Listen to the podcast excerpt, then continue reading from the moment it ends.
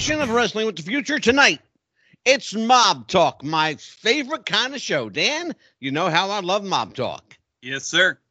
Yeah, I got a good one tonight. You know, last time we did Mob Talk, we had George Anastasia with us, my buddy George. And uh, we actually have a gentleman tonight who knows George. And uh, he is a, my new best friend, my partner in crime, not literally. Uh, yeah, just in case the cops are listening. His name is Nick Christophers, and he is a player. And I want to tell you something, brother. He is a player in this world because he crosses, transcends at least three or four different genres of uh, of mob, and we're going to talk about the mafia and the mob, and there are some distinctions that are made between the two. But we're going to talk about them tonight. But before I do, Daniel, Yes, let sir. me introduce our special guest. His name is Nick Christophers, and for the last 25 years, Nick has immersed himself in the field of mafia and mob related writing and authorship, cranking out one bestseller after another, including Destinies, Destinies 2, No Honor Among Thieves, Prison Rules, Mafia Ties, and he also did a stint as the editor of Mob Candy magazine. He also pres- received the prestigious Literary Achievement Award for exceptional reporting from the leader in Greek internet radio, Aktina FM. He was recently featured on the Reelz TV documentary series Mafia Killers with Colin McLaren, and that, my friend, is how I discovered this gem called Nick Christophers. Nick, how you doing, brother? Welcome to the show. I'm all right, brother. Thank you very much. You are quite welcome. You know, Nick, when you and I had a, a kind of lengthy conversation the first time we talked, we um, we know a few of the, the same characters. It seems. Um, you grew up, you know, uh, like a lot of people do. You know, in a big city, in an area where there were, uh, you know, so we'll call them wise guys. There were Mhm. a lot of wise guys in, uh, you know, some Italian, some Greek, some Irish, uh, some Russian, depending on where you lived and uh, and for for better or worse, they all served a purpose. Um, when did you realize that the guys you were hanging with were different, uh, the, and that they were not like the regular the other guys in the neighborhood? Uh, what, was, well, what was the tip off? well, my first actual honest experience uh, is my father had a cafe, um, like most Greeks, and he uh, a lot of guys used to come into my restaurant, into the place, into the cafe, and I was 12 years old at the time, so you know, I- it, it was a. I didn't really realize what kind of guys they were at first. They were very friendly, extremely generous, throwing money like freaking like it was water. Yeah, Uh, but uh, yeah, but my real honest uh, touch with that kind of lifestyle, I guess street life, I guess you can call it. Um, when I was in junior high school, I was bullied. I was jumped every day. Uh, I mean, sorry, back up. Elementary school, I was jumped every. I was beat up every day. So I said, when I got to junior high school, I met a kid, another fellow Greek, who happened to be the leader of the gang in the school. So I decided, you know, get initiated. I joined him. there you go. And, and every guy that picked on me in elementary school, I started a fight with him in junior high. And I, I got suspended like five times. Uh, yeah. so that was my real it. that was my real first taste of, you know, gang related, I guess, experience. yeah, And then on top of watching guys come into my dad's place, it, it was like a fusion of the two. And, you know, I, I I started going down that, I guess you could say, wrong path yeah. you know. And uh, I learned my lesson, got arrested, blah blah blah. I've been through a lot of that, so uh, I had a kind of somewhat first-hand experience, I guess you can say. That's you know what? It's interesting, Nick and, and Dan. Once again, Daniel, young squire, you're going to learn something. Uh, how many times have I said on this show that so often the guests we have mirror my life?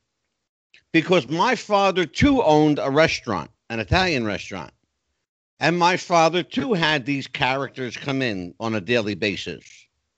It's funny, Nick, because they never paid for a meal but they had plenty of money in their pocket to do so. It's interesting also that whenever my dad needed help with anything, they were always there. They never forgot that free meal. You know, it's, and it's uh, and I grew up in Philadelphia. Of course, you grew up in, in New York. That's right.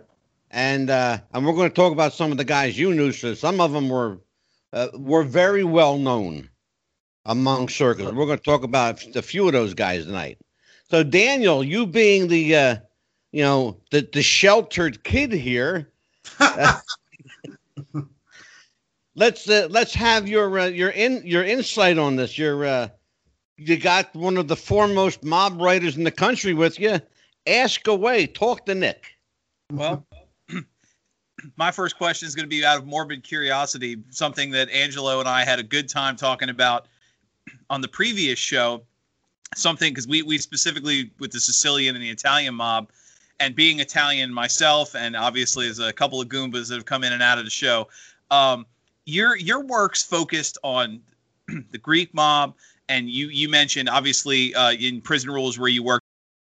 I'm curious if you noticed a uh, a difference in the for lack of a better word, the the social tones. Like the Italian mob was always everybody had a nickname, everybody had a catch. You know, uh, uh, Nicky, little little. You know, where where the, the the Greek mob doesn't seem to have that that fan, um, same narrative. I was wondering if you could kind of compare and contrast the the social structures. There. Yeah, Nick, I think what Dan is asking is does does the Greek mob have their version of Fat Tony and Little Nicky and Skinny Joey? Yes, actually they do. There you uh, go. Yeah, they had Little Spiro. They had uh, Teddy the General. Um, they had uh, uh, what do you call it? was the other guy's name? They had uh, Fat Jimmy. I mean, they did. They well, did have. Let, let, let me ask you. Uh, one of the reasons it, it's so prominent in in the in the Sicilian mob and the Italian mob is because if you have a hundred Italians in a room, 75 of them are probably some derivative of Tony. Is there a Greek name like that that pops up all the time when you're talking oh, yeah, about Greek yeah. mob? Yeah, mine, Nicky. Yeah. Or uh, here's another one N- Nicky or Gus? Actually, more so, uh, yeah, Gus, yeah, but more like a, a Jimmy's very popular. Jimmy, uh, um, Spiro, uh, those kind of names are pretty yeah. dominant. Nick, do you know how many diner owners I know named Gus. Forget about it. There's probably There's a bunch. 12 diners, and they're all run by Gus, Nicky, and Joey. Uh, the uh, exactly. here, here, here in Virginia, my my favorite uh, Greek slash spaghetti restaurant is Gus's. Oh, there you go. It's a, it's a Greek Italian hybrid. So now, Nick, I discovered you, uh, and I'm going to take credit for it. I discovered you. yeah, Dad is the, uh, Star Wars. He's not going to watch me. exactly right. Uh, on the uh, uh, Reelz, the, the documentary series, and they were talking about a particular guy that you knew quite well. They called him Gas Pipe. Oh, Anthony. Yeah. Let's yeah. talk about the. Let's talk about the um uh the, Tony Gas Pipe. Well, Anthony, well, Gaspipe is a is a he was a character, very very tough guy, the most paranoid guy you'll ever know. He became extremely paranoid. That's why he whacked one guy after another. Uh, that whole crime family, actually, um, getting back to what Dan was talking about, the Greeks were under the Lucchese flag, and, and Spiro, who was the boss of the Greek crew, um, was he answered to Gaspipe you know, well, not really gas pipe, but the the, the captain under gas pipe, the Fat Pete. Yeah. Uh, he answered to him. So the, the yeah, that was a very. It's, uh, it's interesting that you say that, Nick, because you and I'm going to go right there with you. It's interesting that you say that because when we had George, uh, George Anastasia on the show, and and Dan and I talked to George at some length about this. It's funny because George said that the guy you described, gas pipe, there was a guy in Philly just like him, named Little Nicky Scarfo. Scarfo, yeah, he's a yeah. Little Nicky, yeah, complete, complete sociopath. Psycho, yeah, completely, but so paranoid that I mean, he how Dan, uh, uh, tell me if if I'm BSing here. No, hit you're not. 20, 21 of his of his crew. He had a crew of 40 and whacked half of them. It's crazy. It's yeah, well, he was, crazy. yeah, he was an extremely paranoid guy. Uh, He he had a, a Napoleon complex because he was so because he was short. He's a Mhm. short little guy. Dan could probably kick it and he'd fall down. But uh, but uh, the, the Nicky actually in Philly, um, when he came to power, the Greek mob in Philly, which was run by Harry Peetros and Steve Bouras, uh, Scarfo uh, put a tax on them. He wanted to tax them more. In other words, hit them up for more kickback money than they were paying before to Angelo Bruno. Yeah. And the Greeks said, "Get the fuck out of here! I'm not paying you shit." exactly. Yeah. That didn't Yeah. work out well because they both got whacked. Yeah, and, and and that's a part of our history. A lot of people seem to, for whatever reason, Nick, they brush by that one. Why is that? Why does, does is that not talked about more? well, because the Greeks in general, the Greek mob in general, and the Greek uh, the, uh, guys in that in that clique, um, they play. They're so much under the radar. They've always been that way. Um, Yeah. Not to say anything bad about Italians, because I love Italian people, uh, but the Italian guys were a little too, a little more flamboyant. You know, like Well, yeah, You know, correct me they if you got yeah, you you got a point, Dan. Uh, he did, Nick says flamboyant. Let's uh let's see if we remember anybody. Say John Gotti, um, uh, Phil Uh, Leonetti, Yeah, there, Philip there were Chicken Man definitely Testa, Sal Testa, yeah. uh, Angelo Bruno. Spe- You know, speaking of uh, skinny Joey Merlino. you you mentioned gas pipe. Correct me if I'm wrong. He he came up in our conversation. Wasn't he the one who who confessed to murdering Frankie D during that that beef? Uh, Frankie de de DeCicco or however his name is pronounced. oh yes, Um, yeah, that he, he did right, Nick. I believe so. Yeah. Yeah.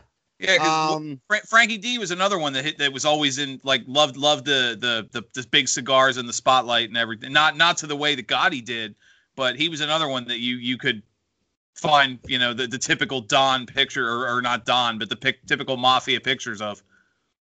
You know, and that's a that's a really good segue, Dan. That's a really good segue. I'm going to bounce it back to you in just a second. But Nick, you know, you, you have quite a bit of amazing work under your belt. Uh, which came first, the the the the love of the literary or the practical experience to have to put this down on paper? Which came which came first? Were was it that uh, that that love of writing, or did you just did you have to find a way to vent this this livelihood? I'm going to say livelihood, but did you have to find a way to vent your life into a uh, uh, a more coherent? Uh, well, I've always I I love writing since I was a kid. I've always was a writer. Um, but when it came to this subject area, Yeah, tell the truth, when I was in junior high school, when I joined that gang, uh, there's a book I read that really inspired me to really write about this kind of a subject. And you probably, you guys probably know the book. It's uh, called The Outsiders by S.E. Hinton. Oh yeah, sure. sir. Yeah, that book I re, I was I loved that book a lot because you know we were made to read it in junior high. That was one of the requirements. So when I read that book, I I felt very much attached to the main character and what he was going through, and I um, you know identified with it, and then just from my own up what I was going through to begin with, uh, that connected to me. Then yeah, I found a um, a way to vent, like you said, like Angelo said. I wouldn't Mhm. call it venting so much, but uh, I vented in a different way, which is uh, using my hands, which wasn't very good. Uh, Good, Dan. Well, it, it, speaking of venting and talking, if I can, um, prison rules. Having been a corrections officer before, I've I've read that. It reads like a dictation, and, and I mean that not as a, a criticism, but it literally reads like someone is just sitting down telling you a long story. There's it, it, the, some of the thoughts bounce around, some of the narrative bounces around. It, did you do that on purpose? You talk about how you just wanted to vent, where you just kind of sat down and, and told the story and told the, uh, with obviously your your influence. but with, did did you did you intend to to make it such a a, a read like which which made it so interesting is that it read like so like literally someone just hit hit record Well, on a tape yeah, recorder and and Dan- started and started listening to a story. Yeah, and Dan, that that's exactly where, where I was going when I was talking to Nick about that before. You know, the, the, the- like just like Dan said, did you have to do it? Well, Did- it did you- to, to Did answer you have a Dan's choice in it? Well, to answer Dan's question, um, Prison Rules actually was the brainchild of John Alite. John Alite was John Gotti Jr.'s ex bodyguard. hmm So yeah, me and John got together and we decided because I knew John, and me and John got together and he had this idea where he wanted to teach, uh, put a book out, a how-to book, how to survive in prison, kind of a Yeah. book, where it was really meant for young people, young men and women to read it to scare them straight, to yeah, was to go the right path rather than you know go the way where they end up in prison. So it was John. The book was I wrote it through John's eyes. That's Okay. the way it was done. interesting. You know, now Nick, at- right. right- yeah, I was going to say right where right where you are. You know, George uh, Anastasia, we had him on. We talked about his book called Gotti's Rules. Not his rules. Yeah. Okay, now, an interesting perspective that you're writing through John's eyes, and here this book is being written from the third eye, kind of like the the uh, outside looking in.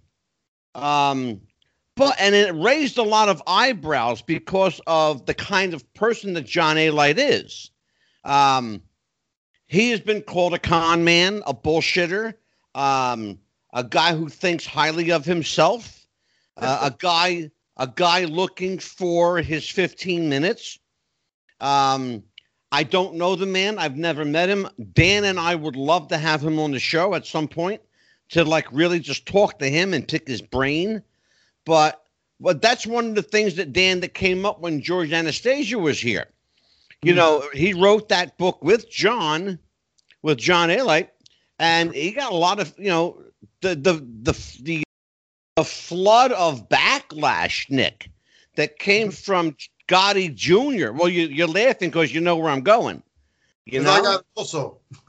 yeah, exactly. Go ahead, Dan. Pick up on that. Well, you know, you you could not have been more right. If there's anybody who's come up in conversation in the last handful of episodes we've done that we would want on the show, it's him. A- And and I'm curious. He obviously when his name game came up before, he was the talker. How did you? Because I, I I couldn't find much information on that. How did you come about working with John Alite? Like who about that that story?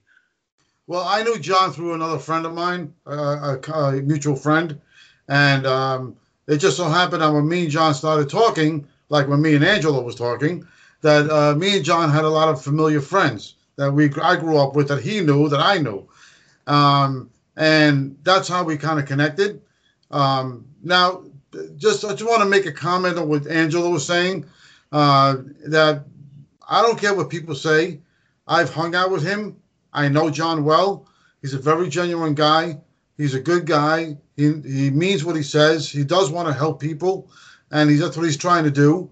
Um, John Jr. on the other hand, who he's had an issue with, who he doesn't have any issues with anymore, because John, my John, doesn't really care anymore. Uh, but John Jr. eh, in my eyes, um, hasn't really done anything for the youth or try to help anybody, help these kids to get off the street. John Alite has done that and is still Yeah. doing it to this day. So that tell- tells me he's a man who, he's a guy who, you know, was a bad guy. He beat people, shot people. Uh, God knows what else he did. He was in prison 16 different years. Um, and he comes off prison You and he just yeah, like- Nick, you just said something critical. You just said something critical. Talking about the Gotti Jr. And we've we've addressed this subject before, but not ever uh, to this degree. And I'm going to go there. Um, John Gotti Jr. is doing something today, Nick, that's unheard of for a, a reputed mobster to do and it might be lost on the youth but i have to tell you that what he's doing is litigating, and that's unheard of for a purported mobster to go to court and litigate against anyone. The the ramifications of that are nothing short of of staggering should he open up this plethora of skeletons in his closet you know are aren't you like inviting that attention what what are your thoughts on that nick um i don't know what he's doing litigation he's not a lawyer so i don't know what the hell he's doing there but uh john be remember he's john suing Jr. everybody is what he's doing i don't know what the hell he's doing but john jr you know uh, I don't just I don't hate the man. I have nothing. I, you know, I don't. I don't. I'm not crazy about him, but I don't hate the man. Uh, but you know, him litigating is pretty freaking funny. But because uh, when you say about skeleton in his closet, John Jr. used to hang out at the same nightclubs I used to go to, and I saw him once or twice at the clubs or whatever. Uh, but you know, John Jr. is not a mobster. He never was a real. He never was for that life. You know, it wasn't meant for him you know, in reality. His father wanted him there, and he tried to live up to his father's aspirations, but he just wasn't, you know, some people are just not cut out for it. And John Jr. definitely wasn't. And you know what, Nick? That's a really great point, and I think Dan's going to have a field day with this one. but let's talk about let's talk about exactly what you're talking about. The uh, the second generation a lot of them aren't cut out. They're not as tough as the old man. They're not as seasoned as the old man. We've seen it uh, in Philadelphia with uh, with Testa Senior and Junior. We've uh, we've seen it with God knows with any number of uh, uh, the the Stanfa crew, John Stanfa and his son Joey Stanfa. Um, there are a lot of people who who I don't know if they feel like they have to, or they've got a reputation to live up to, or they're they're coerced by peer pressure to join. But that's one of the things that that we really didn't get a chance to talk about before, Dan, and then maybe you and Nick can uh, expand on that subject matter. The uh, the offspring of uh, of the mob characters, guys like uh, Gotti Jr. and uh, Uh, and and Michael Franzese and people like that. Go ahead. Yeah, you know, something that comes up on this show all the time, Nick, because we have a lot of of seasoned veterans and a lot of older guests, and you always hear the story of how the current kids today are soft and weak and social media and TV are making these mamby pambies and you know everybody's offended by everything and snowflakes and safe spaces and all that shit. I'm wondering, have you, has in your experience and research, because I, seeing numbers now, they talk about some of the crime families have membership as high as 200 made members, a lot of them under the age of 40. Are you seeing some of the younger guys suffering from the same thing the current young generation is, where they're more sensitive, more easily offended, more bothered by the simplest things, the microaggressions and all this shit that that would have gotten people shot 30 years ago? Uh, well, you know, right now, to be honest with you, um, is I'm not sure where Dan got that information from, but he might be might be correct. I'm not uh, I'm not going to tell you definitely, but as far as I know, most of these families have decreased in number. Um, like the Bonannos have like 100 members, when before mm-hmm. they had heck of a lot more. Um, yeah. The the talent, the so the uh, lack of a better term, the talent pool is kind of yeah. like it's more like a cesspool than a talent pool. they don't. there's really nothing. Ah, I love it. There. And in Philly specifically, they've been recruiting a lot of Sicilians from Sicily because oh, they yeah. they haven't got the, the talent pool anymore. The young guys don't have the cojones that the old guys did. And exactly. And, and that's exactly and you went right there, Nick. You well, went right there. There was a time, and I think it shows uh, just exactly what you said. The the the numbers are dwindling. You know, uh, the, we, when we had oh God, who was with us, Dan? we had the George and who else was uh oh Matt Granahan was with mm-hmm. us. Um a, a famous uh, boxing uh, MMA promoter um, who grew up with a lot of these uh, these characters. Um, and one of the things that we talked about on that show is how how do we say it, Dan? Um, there was a time that the if you looked at somebody wrong, you know, the, just the just looking at somebody could get you killed. Oh yeah, they they, they were talking about you know you, you be just just the, the wrong facial expression. You, you mentioned yeah. Nick mentioned earlier the clubs. The wrong facial expression could get somebody could beat, get somebody beat badly or you know or killed. And nowadays people are in tears because uh, I have the wrong symbol on my T-shirt. So I'm wondering if you know I, am wondering if Nick mentioned bringing in the Sicilians. Uh, Nick, if you don't mind me asking, sure. is this is this bringing in a a I hate to, to describe it this way, but is this th- these these younger, softer people? Is this a kinder, gentler mafia, or is this one of those where eventually Americans are going to kind of be taken out of the equation because they're going to have to bring in people from countries that that actually have a spine? Well, the, the scary part of that, Dan, is that um, a lot of the uh, families now, there's nobody getting whacked. By the way, that's that's not doing that's not happening no more. There's no killings going on. There's no beatdowns in the middle of the street. Yeah. Uh, all those things are gone. Uh, they're very much under the radar right now. They went underground, and um, the guys that are coming from overseas and are the Sicilians, uh, the 'Ndrangheta, the uh, Camorra, uh, mostly in Canada, and um, the uh, what they are doing is they're hiring, uh, lack of a better term, getting guys from other families to do their dirty work. You know, exactly. African, you know, black African American gang, tough guys, yeah. tough uh, Albanians, uh, Russians, things like that to do their dirty work to distance themselves so they can't. Yeah, and, the and Nick brings up a good point. Dan, Nick brings up a good point.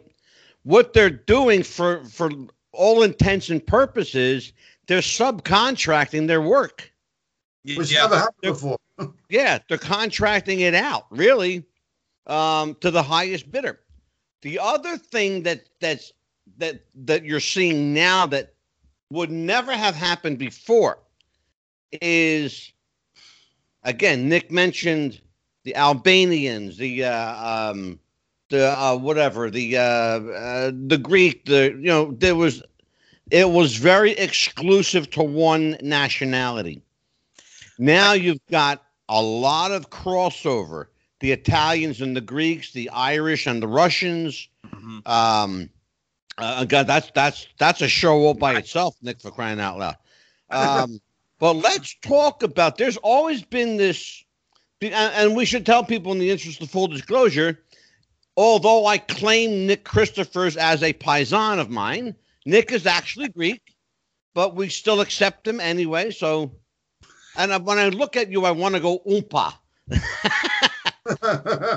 but here's the thing, though. There's always been this connection and this uh, a working relationship between the Italians and the Greeks. Um, was that by design or was that by necessity, Nick? Well, the Greek, whether it's in Philadelphia or whether it was in, in Chicago or New York, where the Greeks predominantly dominated, uh, it was by necessity. Like the, the Italian, the, of course, the, the mob, the traditional mob, was not going to let some other crew do whatever they want and without kicking up a little bit of a tribute every month. Uh, so same thing in Philly. Harry, Harry and, and Steve used to kick up to, to uh, Angelo Bruno. In New York, Spiro kicked up to the Lucchese's. In Chicago, it was up to the outfit. So it was from by necessity, but the Greeks weren't like guys you could just like, lack of a better term, fuck around with because yeah. they they push, they push back, believe it or not.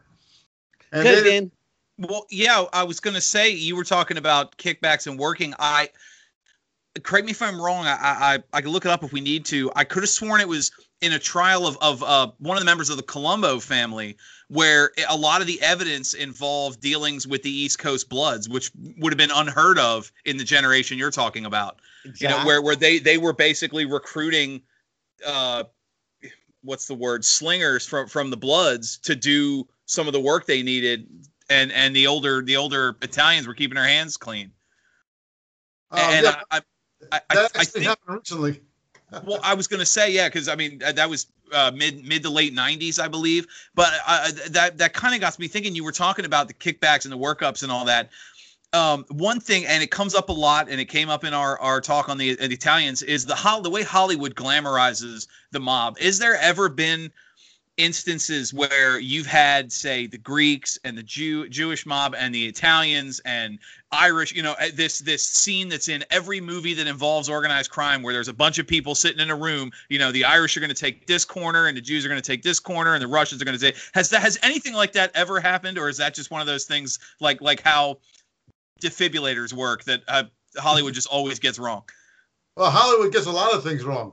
Uh, I mean, it, it, it, it's funny you say that, Dan, but you know, movies like uh, I don't want to veer off, veer off too much, but movies like Goodfellas, Donnie Brasco, Casino, I can rip those movies apart because there's so, so you know wrong. Nick, I gotta tell you, brother. I'm gonna tell you something. Uh, you're gonna you're gonna love this. And Dan, did we or did we not do about 45 minutes just on television and film hmm where the mob was represented? I'm gonna tell Nick. We had, I you know we, of course we we had to pay you know we had to pay homage to Hollywood, of course, because everybody loved the you know Goodfellas, The Godfather, um, you know, uh, Donnie Brasco. How could you not, right?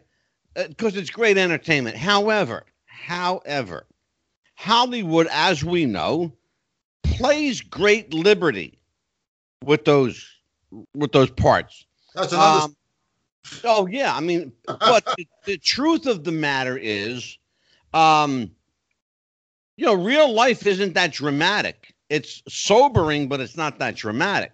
Right. Uh, and sobering is as far, you know, as far as I'm concerned, is a lot harder to deal with than drama. I can deal with drama, uh, but you know, some people will have a hard time dealing with the realities of seeing somebody get their head blown off in front of them. You know, that's a stark reality that exists in that world. But we also we investigated the uh, the the veracity and the authenticity of some of these movies, like you know, Goodfellas, Donnie Brasco, The Godfather, um, The Five Points Gang. Um, go ahead, Dan. Yeah, we we talked about um, especially one of the things was the the popularity of the Sopranos actually led to I don't want to say recruitment, but you had teenagers, you know, Jersey, uh, uh, Philly, New York boys watching the Sopranos trying to get into some of the local getting in with some of the families because they thought that's what being in the mob would be like and and it's almost like you, you hear the stories about all the all the guys who who applied for the Navy when Top Gun came out. You know, it's the same mentality. People see Goodfellas Yeah. and they think, I, I want to do truth. that. Yeah, Nick, You know? it's true. What Dan's telling you, Nick, is absolutely true. There are people who believe that th- that the mob, the Italian mob, used the Sopranos as a recruiting tool. Is basically what he's saying. Yeah, well, it, it's that's pretty scary if that was the case. But It's uh, frightening. The Sopranos. It was a great, great show. I met the cast many times. I love the the show. I love Dave Chase, but it's not really the way it is. Because if a mob boss was ever known to go to a fucking psychiatrist, I don't think he'd last first of that week. I think he'd be gone. You know, Exactly. with So Uh, let's Nick, let's talk a little bit about um, the, the the books that you, you've got.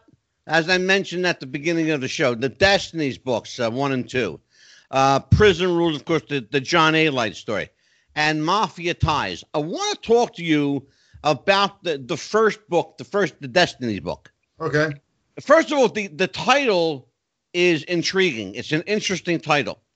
Um, but the subject matter is equally interesting. You know, you have this woman who finds herself immersed in this world of kind of shady characters, but she's uh, at the same time drawn to it but offended by it. but she can't pull herself away. Mhm. Talk to me about the the fiction of it and the reality of it. Let's let's go there. Um, well, the, the, the book Destinies, the title is basically it, it means the destiny of three different individuals that are in the book. The woman that you just mentioned, Nina, who's the Yeah. main character, uh, Santo, who's the mob boss that she mob cat, well, soldier at the time that she meets, and then their son, which comes later on in the book. So it's based on the destiny of th- these three characters and how they met, how each one of their their uh, paths uh, play on each other. Um, so the real the realistic part of it, as you mentioned, Angelo, is um, it's a little bit about some things I experienced growing up. You know, Santo would be, you know, the Vic Orena, uh, who was the boss of the Colombo family at the time, used to come to my dad's place. Um, guys like him, who I met, and I kind of, kind of, kind of molded Santo into that kind of image. Um, Anita is kind of like one of my ex-girlfriends. Don't want to mention the name right now. Uh, Okay, uh, we'll keep you out of court. yeah, she. I kind of pay based it on her a little bit, and and uh, the character Tommy is sort of like, um, I forgot the character's name. Is it from a movie, and he played an attorney, and I was going against the mob. Um, but I can't remember the name of the character off the top of my head. So I kind of like meshed all those three together Mhm. and kind of came up with you know the book. Dan, you had uh, you had when I told you that uh, Nick was going to be on new.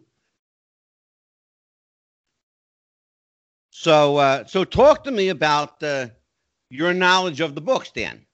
Well, I I had like I said I had read excuse me I had read Prison Rules about I guess I don't know a year or two ago maybe having Right. been a, a former corrections officer it came up in the reading list around the same time another book that was written by an officer from the prison I worked at.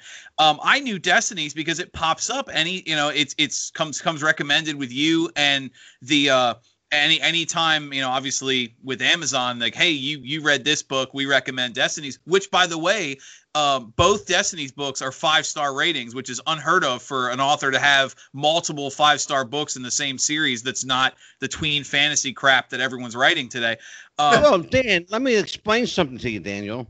Okay, you just just know this. I only get the best on this show. Okay, so let's I appreciate let's just understand that. I, I guess nobody under a four star comes on this show. okay Go ahead, Dan. I'm sorry. Well, uh, you know, I, I it's funny. Angelo touched on it, and, and you got into it. It- it- Obviously, we we you know do a lot of, and we started as a, as a wrestling podcast. One of the things that comes up in our wrestling discussions is the idea of kayfabe, the the the real you, the best characters, or the real you turned up to eleven. Some of the characters, be it you know the way you describe like like Brooklyn and um, Detective Morris, I believe his name was. Um. Yeah. you know you you these are there's no way you write a character that well without knowing someone who the, who that's based on i'm Oh, curious that's- if you could you That has Right. to be real, Nick. That's, and, that's and you you touched on that i was wondering if you could expand a little more on where the line blurs between fiction and you're actually telling a story you know the names have been changed to protect the innocent kind of thing yeah, exact- yeah. All right, Dan, you're pressing on a lo- a very heavy line there. Uh, Tell him, Nick. Uh, well, the, the, Detective Morris.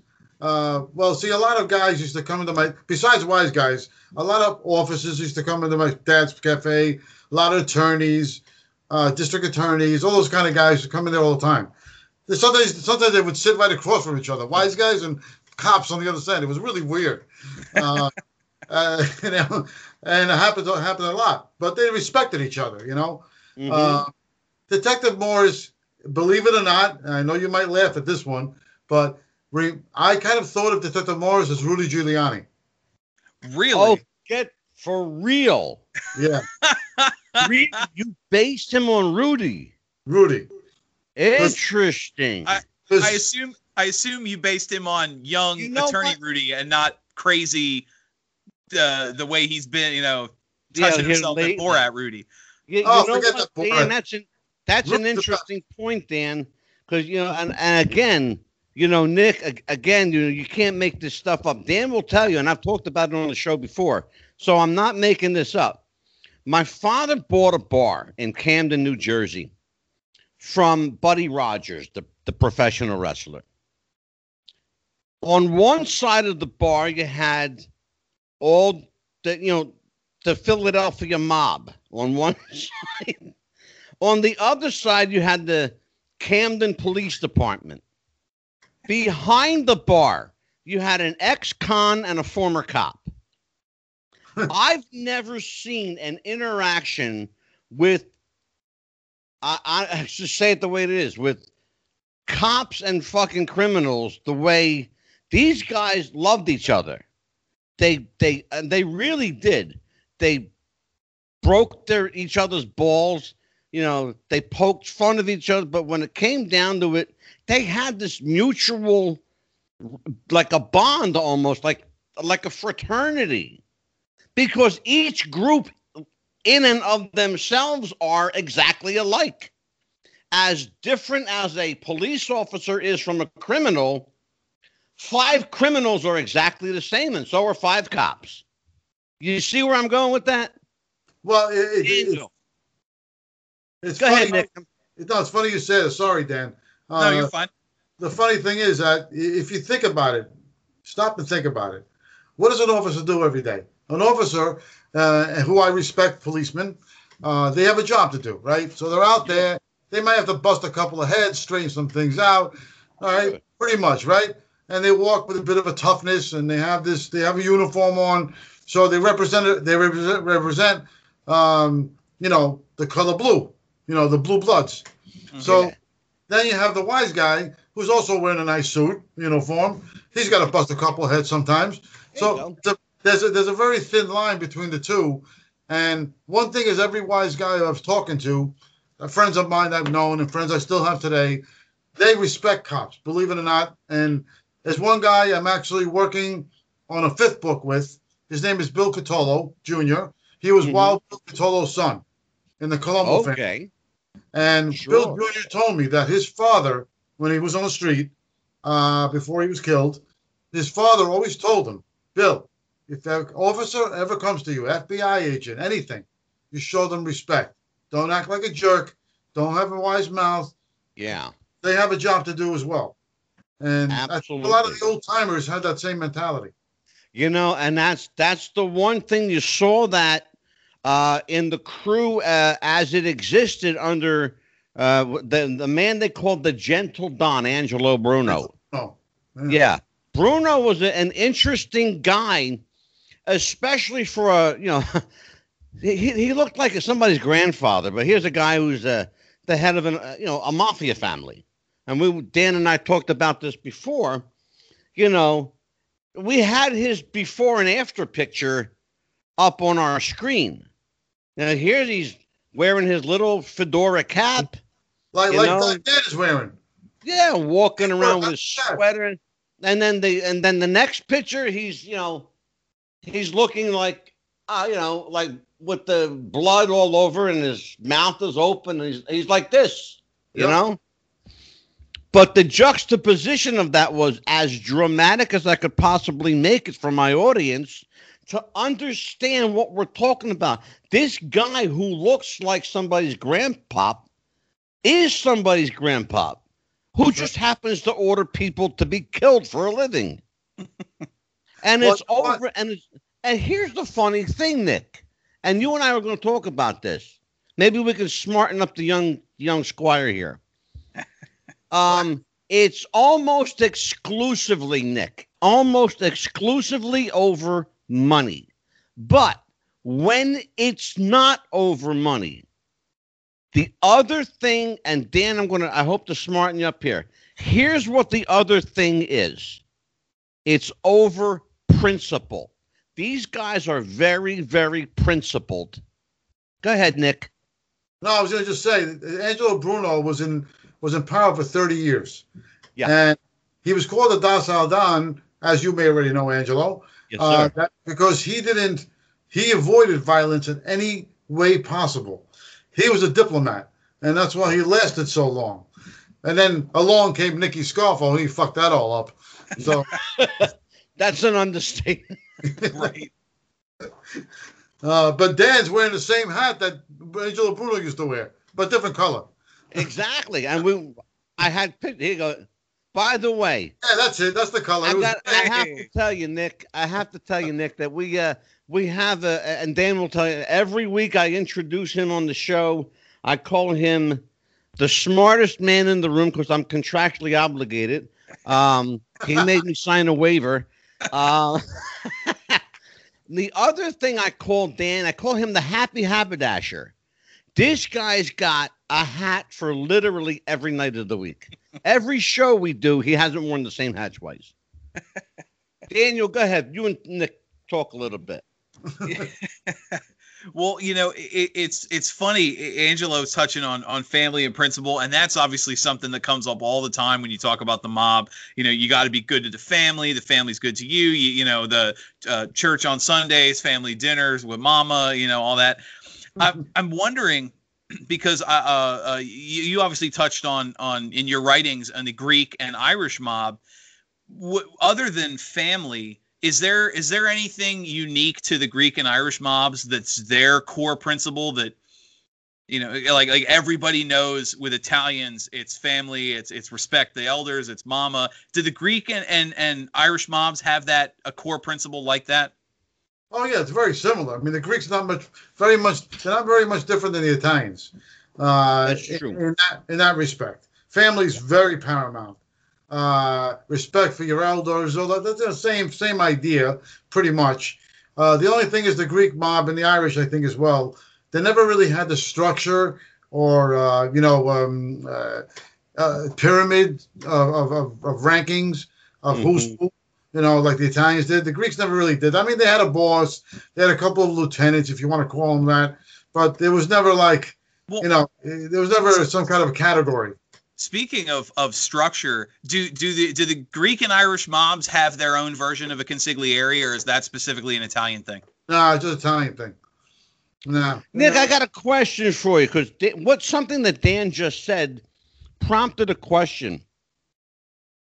Is there a difference or a purported public perception of the Greek mob and the so called gypsy mob, who are often mistaken as Greek?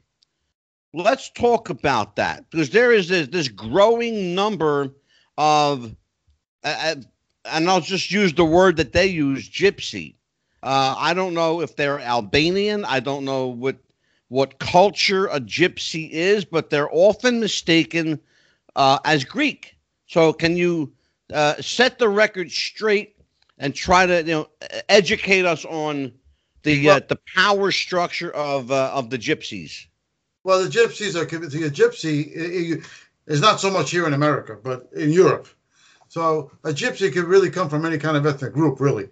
It could be Kurdish, could be Iranian, could be Greek, could be, uh, it's mostly Middle Eastern or uh, in that area, even Russian for that, for that sake, Albanian too. So it's a little mix of anything. I mean, we do have Greek. We do have them. There is such a thing that really came from the um, Turkey, which is right next to Greece, that Yeah. country, which I don't care too much about, but that's another story. Yeah. Uh, oh no, I'm with you. on- I hear you. I hear you on that, brother.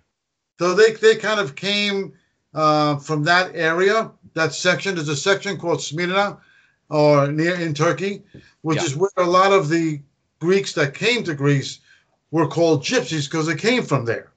Um. Now, the Greek mob in general doesn't really exist anymore, especially in America, where they, they, they've, they're, they're, they've been broken up by the Italians and by the FBI. They're more prevalent in, uh, in Greece, but even in Greece, not so much because they cracked down. They did a mafia crackdown. Nick, 20 now I want to go. I want to go right there with it. I want to stay on this this line of of conversation because again, something you said prompted something here. You said that, you know that the Greeks uh, aren't so much you know uh, the power force, uh, you know, um, structurally as they used to be. Uh, that there's really no such thing anymore.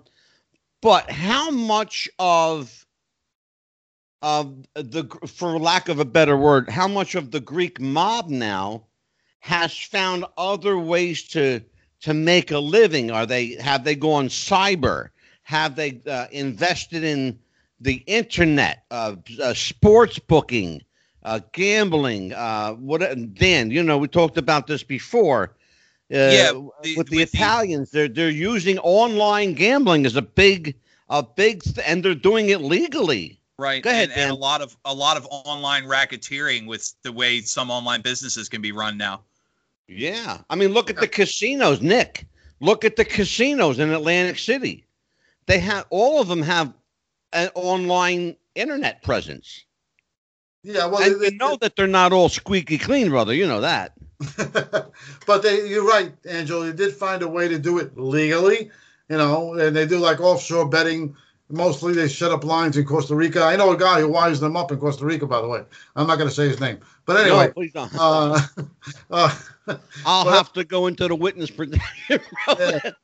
uh, but I mean, in my in my book, Greek Mafia, I mean, Mafia Ties, the Greek Syndicates, I do explain in the second chapter how the uh, after the Mafia crackdown in 2011 in Greece, how the Greek mob, some of the guys had to find another way to make money.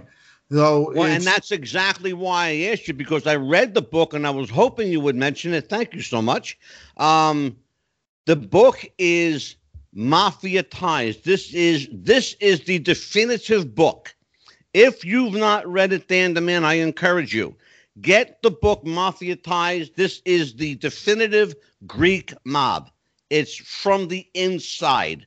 You and you won't put it down. So let's talk about that, Nick you know, people hear the word mafia and they immediately associate the Italian with the with the word mafia. right. Okay. But we hear words like outfit, syndicate, mob, uh, association. We hear that. We we hear all these variations, um, code words for basically mafia. What is in today, today in 2020, what is the single most powerful tool that the the mafia i'm going to use that as a general term what is the single greatest tool that the mafia has today in 2020 and how are they using it You mean in a way in a way of making money? You mean? yes sir Well, you just you you said it earlier. They're they're not really doing so, uh, so much with you know um, loan sharking, shylocking. Uh, they're not really doing too much of that. They may be doing it indiscreetly, but not really. Um, it's more everything is online. Pornography is huge. They're very big on pornography. Uh, always have been, but more so now. that, Um, that's interesting yeah the the porn market that's you know what dan we didn't even discuss that the porn market Yeah, I, I wouldn't have thought about it. Truth be told.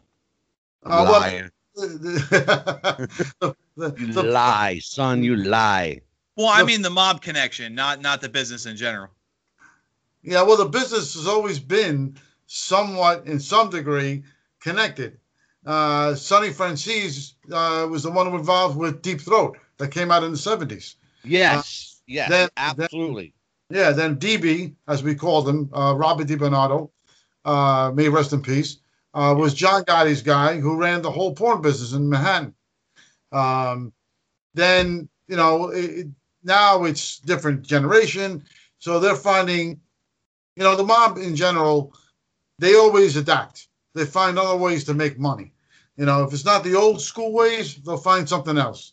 So they're going to Yeah. do anything that doesn't, one, draw attention, not one that doesn't make it easy for the guy for the FBI to find them or catch them, even though the internet they can encrypt things. Um, the other concept is that right now there's no social clubs anymore; those are done, over. You know, once you get, Yeah. it's hard to find one. I found three of them in Carroll Gardens, Brooklyn, but they're very discreet. If you didn't know about it, you would never know they're there. Hmm. You know, nobody Yeah. hangs out in the corner no more. John Gotti destroyed all that. Well, I'll tell you what, Dan, we are at the top of the hour. One before we continue, why don't we have a word from our sponsor and we will come back from our commercial with more of Nick Christophers. Sounds like a plan. You know, we talked the uh, the mob taking care of each other, taking care of the boys, and the most important thing you can do, especially with some of the weather we've been having recently, is take care of your own boys. And you can do that with our friends at Manscaped.com. Manscaped.com is the world's leading producer and supplier of man trimming products. Their current package has the package has the lawnmower 3.0. It includes uh, its package includes uh, wipes the uh, deodorizing spray, spray or excuse me, the refreshing spray, the deodorizing rub. You go to manscaped.com, use promo code Wrestling Future for 20% off.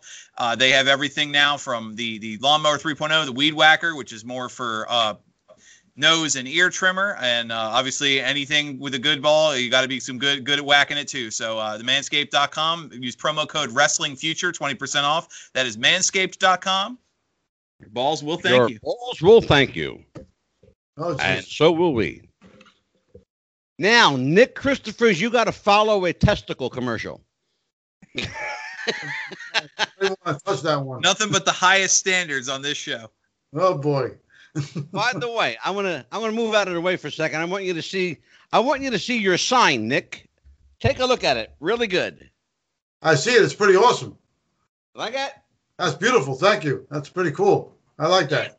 Commercial Yeah. and right underneath you. Yeah, that's pretty nice.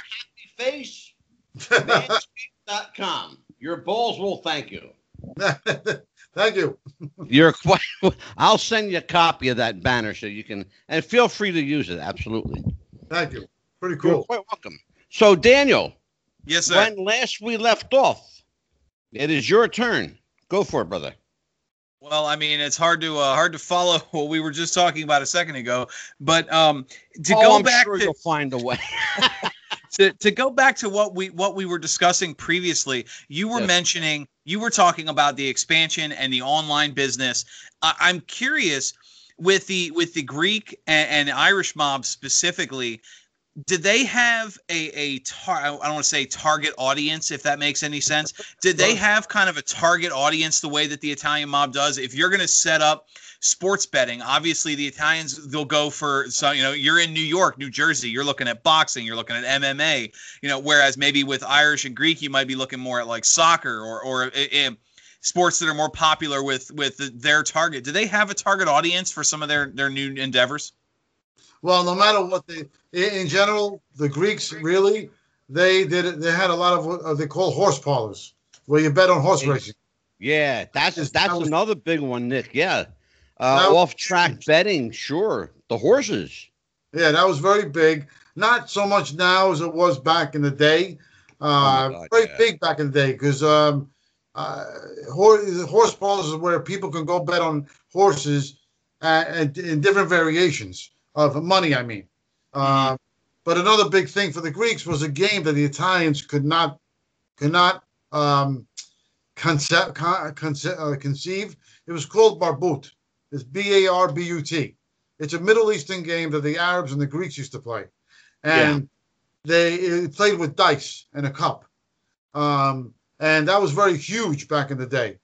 And um, the the Italian there was one there's a quote by an Italian guy on Wiretap, Italian wise guy.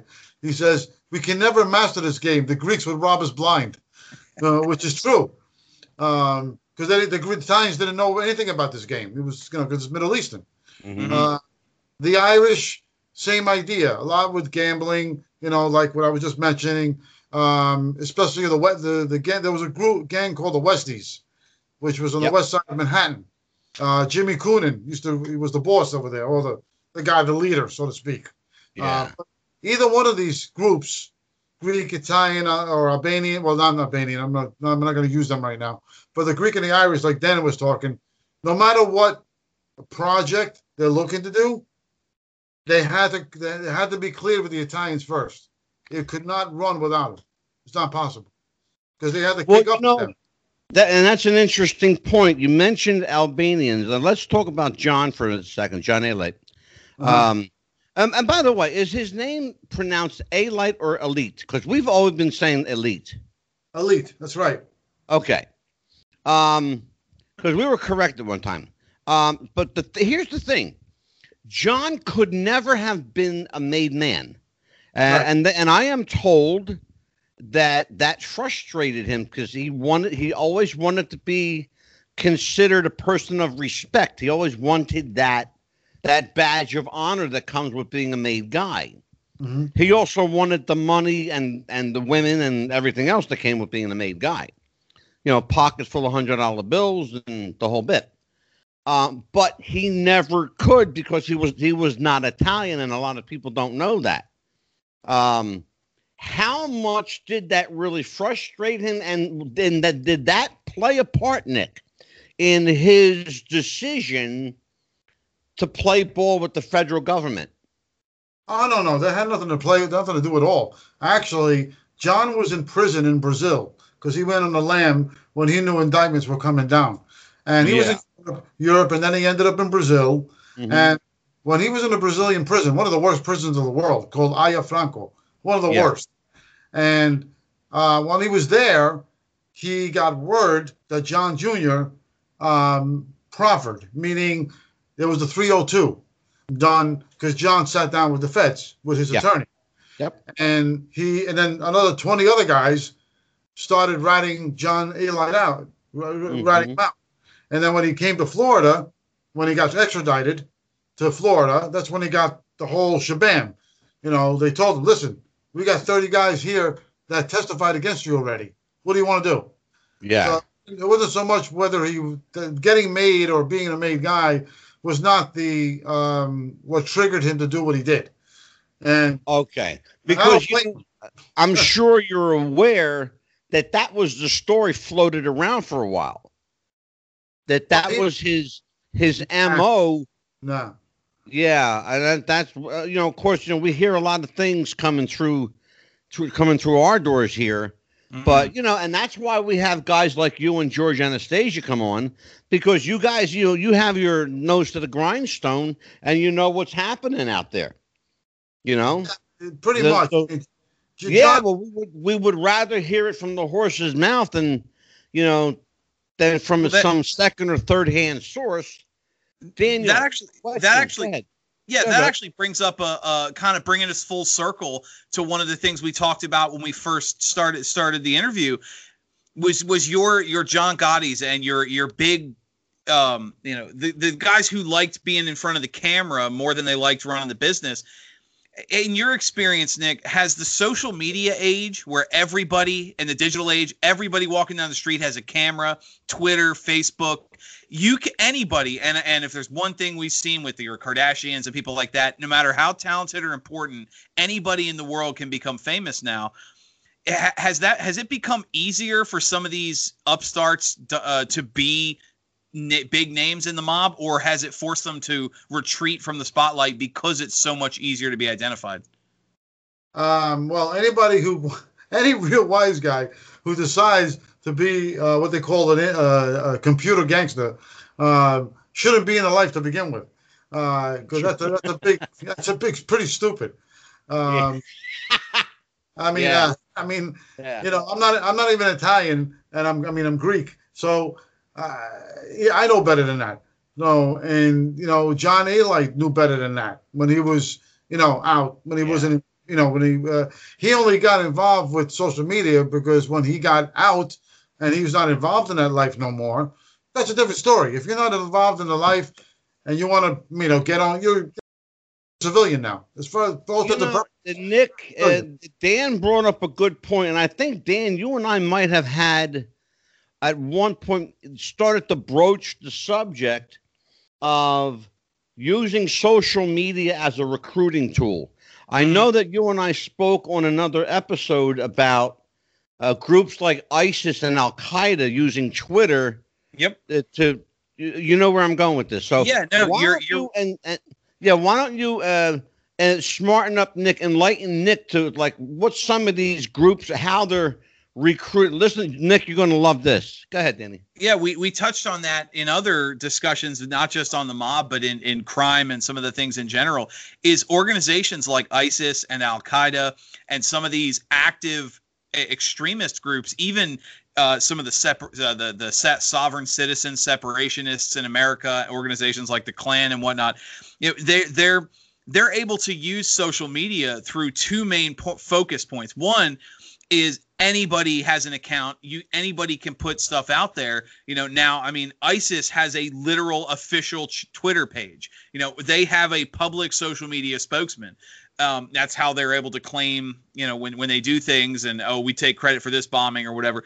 But you know the other way they, they use that to target. They'll go to groups and watch people complain about things like man you know i'm, I'm angry at the police or i'm angry at this. Well have you thought about and, and they'll they'll reach out to people because in the social media age anybody with any kind of communication i can type something in a facebook page and 10 seconds later someone in russia is reading what i just said that was unheard of Exactly. 10 years ago and and i'm curious if the mob does something similar where it's like man you know uh, I'm angry at the police or I'm angry at the neighborhood. Well, hey, we're like like I mentioned earlier with the the organization with the Bloods, like we're looking for somebody to do something for us.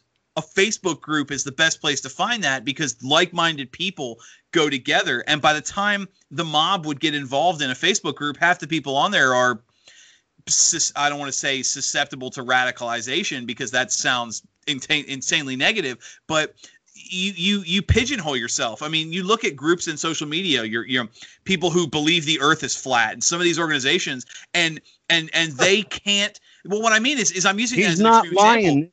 Right. He's not I'm using, I'm using that as an extreme example because I go to that group and I say, look, here's evidence that you're wrong.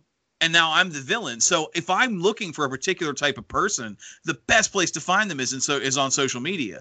So Every ha- have you misfit and malcontent, Nick. That- That's what Exactly. Dan is telling you. Every misfit and malcontent is online.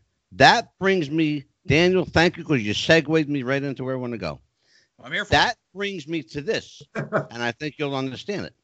Um, one of the things that's uh, pervasive in our society today are these extremist groups, the Black Lives Matter, the Purple Lives Matter, the uh, the the red, white, and blue, uh, you know, hair every Thursday matters. You know, this kind of shit, right? I have this this theory that if we nationalized the mafia and gave them full government recognition and accreditation, we could eradicate the national debt. We could bring crime down to like single digits, like 3% crime rate nationally. We could do all this if we let every Galvon and, and Goodfella you know, have at it and let them do what they do. Because I got news for you. They ain't taking no shit from no Purple Lives Matter, from Black Lives Matter, from Red, White, and Blue Hair every Tuesday matters. You know, they're not. that's where I'm going with this. I think we need to we need to deputize the mafia. What do you say? Are you with me, guys? That'd be pretty funny. But uh, to, to, to mention what Dan was saying earlier about this, you know, recruitment on online, the mob Yeah. would the mob would never do that because you can't do it that way. Because to, be- to get inside and to get to be a made guy anyway in the life, you got to whack somebody first. So you can't Yeah. whack them online. That's kind of impossible. So that kind of wouldn't work, you know. Um, so recruitment in that fashion, in especially now, a lot of like I said, a lot of Sicilians are coming here. Mhm. So the guys like the, from the Komodo and the Grata and all those other groups, they don't believe in that kind of stuff. You know, Yeah. they're, they're still holding on to the traditional way of think, doing things. You know, so that Mhm. kind of probably wouldn't really work too well. I mean, you may got some, you know, uh, wannabes, gangsters that want to be in the mob. yeah. Oh, there's always wannabes out there, Nick. There's a ton of wannabes, you know, that want to that may do what exactly what Dan said. They may even create their own like Facebook page. Hey, hey guys, you want to join our crew or whatever? Yeah. But exactly. exactly. and the most they'll probably do is probably steal some of the things that Dan's got behind him. Yeah, right. Nick, when you uh, when you wrote Prison Rules, did you get any uh, pushback on that because of the the controversial nature of John? Are you kidding? Definitely, big time. I got Well, I, that's where, and I know you did. And you, like a good lawyer, you never ask a question unless you know the answer. So I know you got a lot of pushback. So let's talk about it. What was the what was the the, the focus of most of the negativity? Well, I got it's mo. It came from the John John Jr.'s little you know click. Um, you know, I got I got a letter to cease and cease and desist letter, not to write, not to finish the book. I got hit on Twitter, uh, Facebook, phone calls, emails. What are you doing? Why are you working with this guy? He's a liar. He's a cheater. Blah blah blah. Oh, I forget. It was endless. I just I, you know, John Jr.'s sister hit me up. Uh, one of John Jr.'s little lapdogs, Chris Casparosa, tried to hit me up to start to change my mind. I, I told him, I told all of them, the fuck out of here. I'm doing what I'm working on this. Uh, leave me alone. I'm not interested. You know, I mean, I wasn't, you know, I wasn't scared of them or anything. I wasn't worried about nothing because I'm not scared of nobody to begin with. So, and what I was doing, actually, if they paid attention at all, the book's not about John Jr. The book's about how to survive in prison and how to make young people realize this is not the way to go. So it's a it's a book that's geared towards the youth. It's not about John Jr. But these morons thought I was gonna glamorize John Alite and make John Jr. look bad, which has nothing to do with it. Nick, did people try to make the comparison between your book and George's book, Gotti's Rules? No, it's funny that you say that. Some people are like, oh, is this part two of Gotti's rules? I'm like, no, dummy. There's nothing to do with one another. Go ahead, Dan. Yeah, yeah. Um, going off uh, to expand on, and, and there I am again. Expand on this For, from what Angela was asking about pushback and feedback. It's Um, been a long time, Daniel, since you've expanded upon anything. So go ahead. well, Young I- Squire, I'm- have at it. Nick, we I- have I'm fun cu- here, Nick. I'm curious. The, the um, you know, did did did you did you got negative feedback? People saying, "Hey, don't do this, don't write this." Did it work the other way too? After the success of books like Prison Rules and and some of that, did you have people come to you and say, "Hey, I saw what you did with John Alite. You know, I have a story to tell you." Have you have you had that kind of feedback the other way, where instead of telling you to stop writing, people are giving you a chance to write more? Yeah, well, actually, I got a lot of people that liked the book, people that read it, people, some young people, uh, African Americans, Latinos, who were were able to connect with it. Um, Italians as well, white people, people of all different races that would have approached me and said, you know, this book is great. It helped me. It helped my son. My son's in jail. This is very helpful. Things of that nature, which was good to hear because I was, if I was able to touch somebody and me and John were able to make uh, somebody's life a little bit more easier to understand how to deal with the situation. Mhm. Uh, I was happy I can do that. Nick, you've got a, a fifth book in you. Uh, you're working on it. Yes. Without giving too much away, if you're able to, can you talk a little bit about the, the nature of this book? A little bit, a teaser maybe? Well, either the I mentioned it a little bit before. Um, I'm the fifth book is is uh, I'm doing it along with uh, uh, ex Colombo family soldier Bill Cutolo Jr. Bill Cutolo Right. Jr.'s father was uh, Bill Wild Bill Cutolo, who was a boss in the Colombo family for a short time and then an Oh, actor. yeah. He was involved with the war in the 90, in the late er, early 90s with Carmine Persico. Yep. Um, so me and Bill hooked up uh, about a year or two ago. No, no, no, sorry, about a year ago or so. And uh, uh, Bill wanted to tell his side of the story, you know, about him, you know, growing up along his father, uh, surviving the war, and then deciding to wear a wire against the people that killed his father. Uh, so that's what the that's what the basically the the uh, nutshell of the book is going to be about. Okay. Now, one other thing here, uh, and then I'll throw back to Dan. I am told that you um that you kind of knew Vinny the Chin. They tell they tell me that you knew Vincent the Chin Gigante. Uh-oh. Uh, I never had the pleasure. I wish I did. Um, oh man, so that story is. I'm glad I didn't go there. Okay, so they, so I, a little birdie told me ask Nick about the chin because I th- he said the guy said I think Nick knew the chin. So the, he Dan will tell you the chin has come up on the show a couple of times. He's one of our favorite mob characters. That the he guy is. that was crazy like a fox. That he was. Daniel, Yes, any sir. more questions for Nick? Because I'm, I'm, you know, we're going to bring him back for part two. oh yeah, I yeah, already no. told Um, Nick. I said I, I, I told him before part one. I said I'm taking you for part two. Go ahead, Dan. No, have like I said, having having read Prison Rules and enjoyed it. Um, being a being a former corrections officer myself, I thoroughly enjoyed the narrative, and I liked the way it felt like someone telling a story. Um, so it's been an honor to speak to you, and I look forward to more questions down the road. Oh, definitely, Dan. It's been fun talking to you too, and everything you got behind you. My son loves those things. Oh, you know that's that's what we do. You know, uh, we started off this show, by the way, Nick, uh, as a professional wrestling show, and we still that's how we, you know, we make our bread and butter here.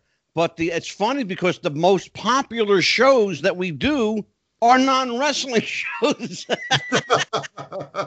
it's Yeah. funny. It you really you- is. It's really interesting. It, it's actually funny. We had you mentioned your your inspiration for writing was The Outsiders.